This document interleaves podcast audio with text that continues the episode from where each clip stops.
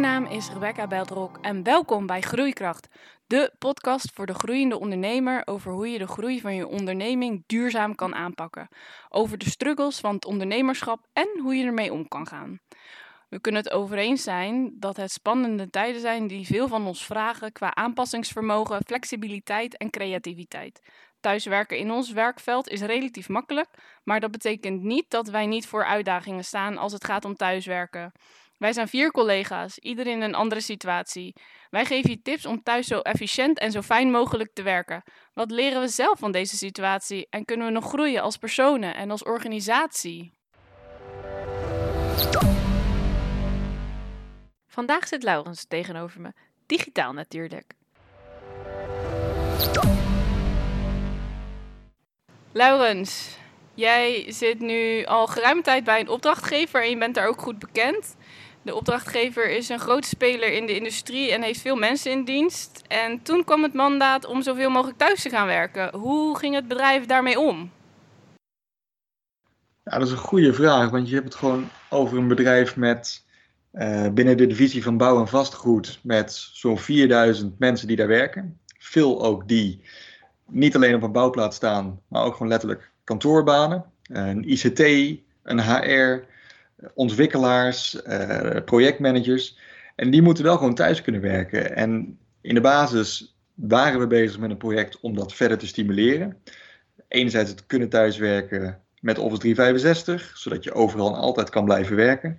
Anderzijds met Microsoft Teams, zodat je ook echt kan samenwerken. Ja. Um, dat hebben we in een versneld tempo, hebben we dat ook echt nu uitgerold, zodat iedereen dat kan doen. Dat is een enorme operatie geweest in een paar dagen tijd om enerzijds dat technisch uit te rollen, anderzijds dat je ook materialen aanlevert, zodat het voor mensen die er nog totaal geen ervaring in heeft, in kleine video's op niveau goed wordt uitgelegd van wat doet het nou. En ik moet zeggen, het waren een paar heftige dagen, maar hoe Volker Wessels dat heeft opgepakt en hoe ICT voor het samenwerken dat enerzijds in elkaar heeft gezet. Aan de andere kant dat het ook technisch dus kan. Dus er werken nu letterlijk op piekmomenten meer dan 3000 mensen tegelijk samen. Wat het doet voor je ICT-systemen is enorm. Ja, dat hebben ze echt bijzonder goed opgepakt daar, moet ik zeggen. Ja, want hoe lang was je al bezig met dat project om zoveel mogelijk mensen dan uh, te stimuleren om thuis te werken? Het is niet zozeer het stimuleren om thuis te werken, maar in ieder geval dat je de mogelijkheid hebt om digitaal te werken. Dat je niet voor elk wisselwasje naar kantoor hoeft te rijden. Anderzijds dat je allemaal in hetzelfde document, dat op een goede manier gecategoriseerd is in de Microsoft Teams omgeving. Daar zijn we eigenlijk de tweede helft van afgelopen jaar mee begonnen. Dat wilden we heel erg graag per bedrijf goed uitrollen. Um, ook het overzetten van bestanden die nu op netwerkschijven staan, allemaal de cloud in. Ja, en nu word je gewoon door de feiten ingehaald, eh, door de realiteit ingehaald. En dat betekent dat we moeten bijschakelen en anders moeten we gaan ageren. Wat overigens een enorme boost heeft voor het project. Want nu hebben we het hele adoptiegedeelte. Kunnen we straks waarschijnlijk een enorme winst in behalen. Zodat we meer gaan kijken naar hoe gaan we het verder stimuleren zonder de eh, start erbij te hoeven doen. Je werkt nu twee weken thuis? Ik werk nu twee weken thuis, zeker. Eh, de week ervoor kwamen al de RIVM-richtlijnen om zoveel mogelijk thuis te werken.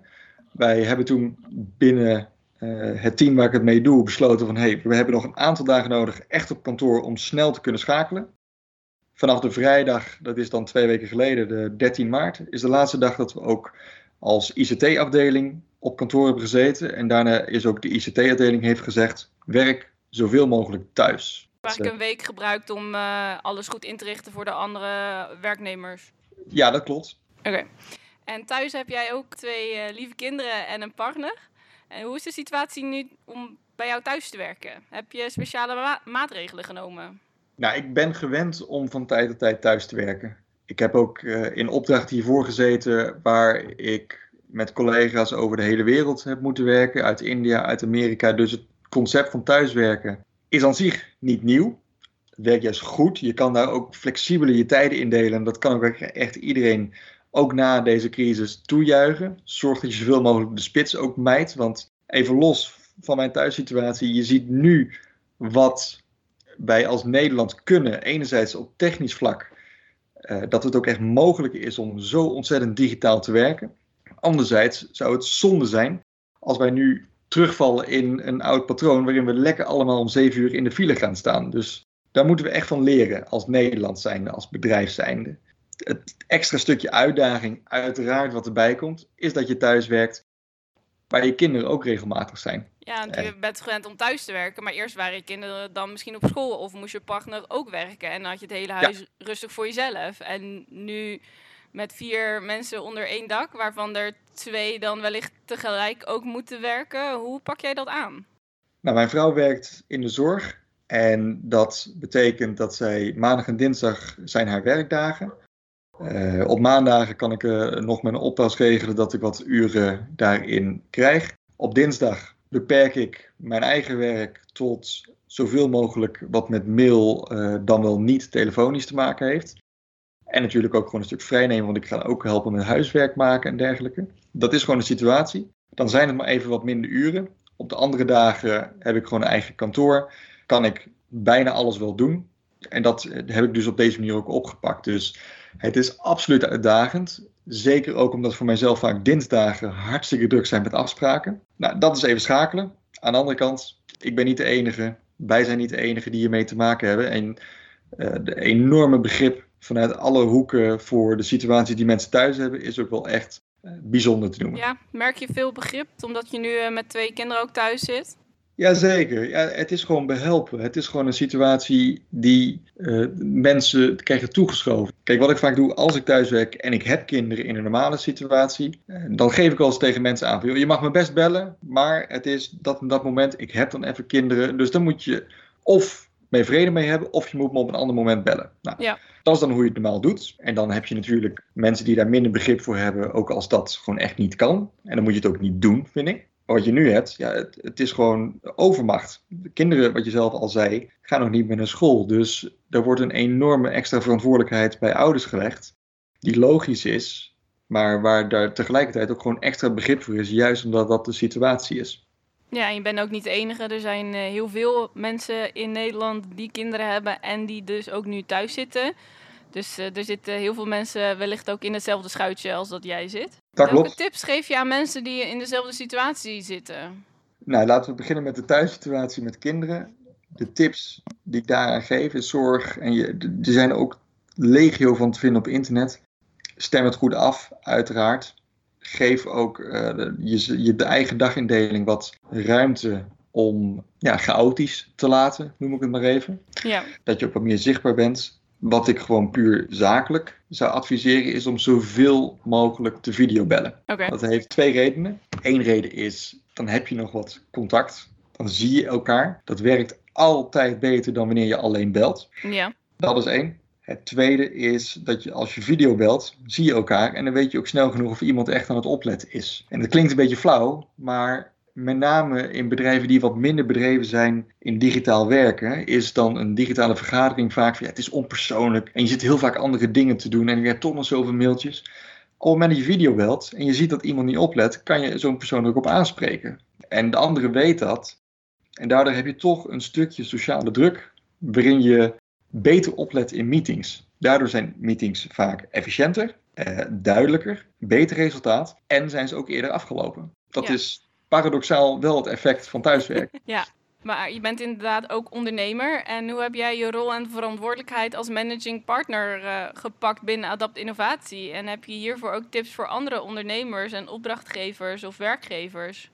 Ja, dat is een hele goede vraag. En ook, eh, de- laat ik vooropstellen, ik denk niet dat alles wat wij doen perfect is en het kan altijd beter.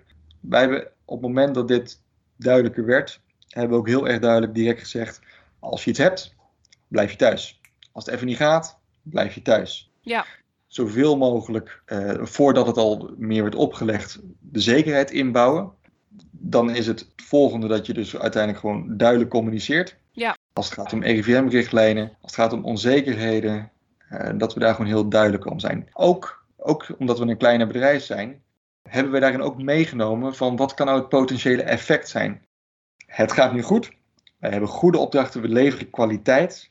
De reden waarom we dat kunnen blijven doen is ook de klanten waarmee we werken en de projecten wat we doen. Die bieden ook die kans, die bieden ook die mogelijkheid om dat te kunnen doorzetten. Ja. Maar we zijn ook realistisch.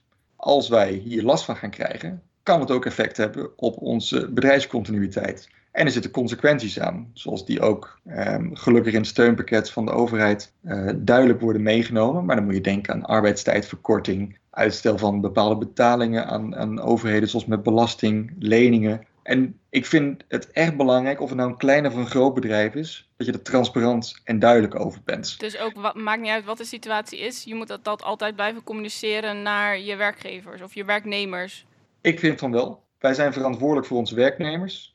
Die verantwoordelijkheid is dat wij goed voor ze zorgen, dat wij transparant zijn en dat wij duidelijk zijn. En dat uh, wordt versterkt omdat onze werknemers uiteindelijk ook deelnemers zijn in onze organisatie. Ja. Ook als het gaat om uh, eigenaarschap. Waar het nog eens een keer extra wordt versterkt dat ze ook gewoon letterlijk er recht op hebben. Uh, los daarvan, het is gewoon belangrijk, je moet het doen. Want ook financieel, net zoals dat je wil dat mensen gezond zijn en blij zijn in hun werk, ook het financiële aspect is iets wat je samen doet. En daar mag je terecht transparant in zijn. Oké. En wat heb jij tot dusver geleerd van deze situatie? Dat ik uh, heel goed mij hou aan de RIVM-richtlijnen. En uh, dat, dat klinkt wat flauw, maar je hebt die grafieken van hè, wat is het effect van social distancing. Ja. Hartstikke goede grafieken. Wat doet het als je 25% minder contact hebt, 50%, 75%? Ja. Uh, ik ben vaak in contact met mensen, overdag uh, en s'avonds. Uh, ik uh, zat met een kort rekensommetje van de week uit te leggen dat ik denk van, goh, ik denk dat ik wel aan 95% kom. daar schrok ik van. Ik ben blij... Dat ook iets met jou als persoon? Ja. Je bent dan best een sociaal dier en nu heb je 95% van de contacten die heb je niet meer. En dan zie je eigenlijk alleen nog je partner en kinderen. Dat klopt. Dus daarom vind ik, uh, dat, dat doet zeker wat met mij. Dat is niet altijd leuk. En het is ook helemaal niet erg en vreemd om daar zorgen om te maken of om daar boos over te zijn of, uh, of verdrietig of welke emotie dan ook. Ja. Dat is menselijk. Uh, dat heb ik niet anders. Dat is natuurlijk het ene verhaal. Het andere verhaal, we zitten er samen in. En ook al heb je niet de fysieke contacten met elkaar, het steunt dat iedereen het heeft. En je kan ook videobellen en je kan ook blijven bellen met elkaar. Dus ja. Ja. als ik dan denk van wat heb ik geleerd van deze situatie, dan denk ik dat ik hiervan ga leren om uh, wat beter mijn afstemming met privé en zakelijk thuis uh, te gaan zoeken. Want daar ben ik niet goed in, geef ik ook eerlijk toe. Het andere wat ik ervan ga leren is van hoe krijg je het voor elkaar om zeker nu wij hier tot 1 juni redelijkerwijs op een soortgelijke manier zullen gaan neerzetten, hoe we dan wel met elkaar in contact blijven. Met werknemers, met collega's, uh, met uh, opdrachtgevers, klanten. Uh, daar gaan wij denk ik, zowel als onze organisatie als Nederland, gaan we daar denk ik heel veel van leren. Van hoe houden we dat met elkaar op peil. Ja. En ik denk dat videobellen daar onder andere een grote rol in speelt. Denk je dan dat het meer digitaal wordt?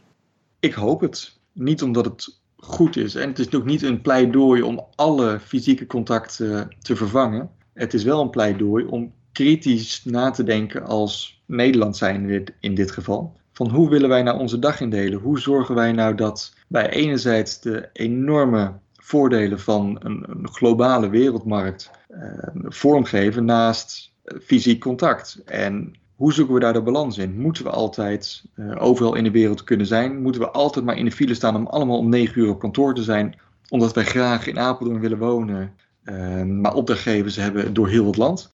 Moet dat? Is dat efficiënt?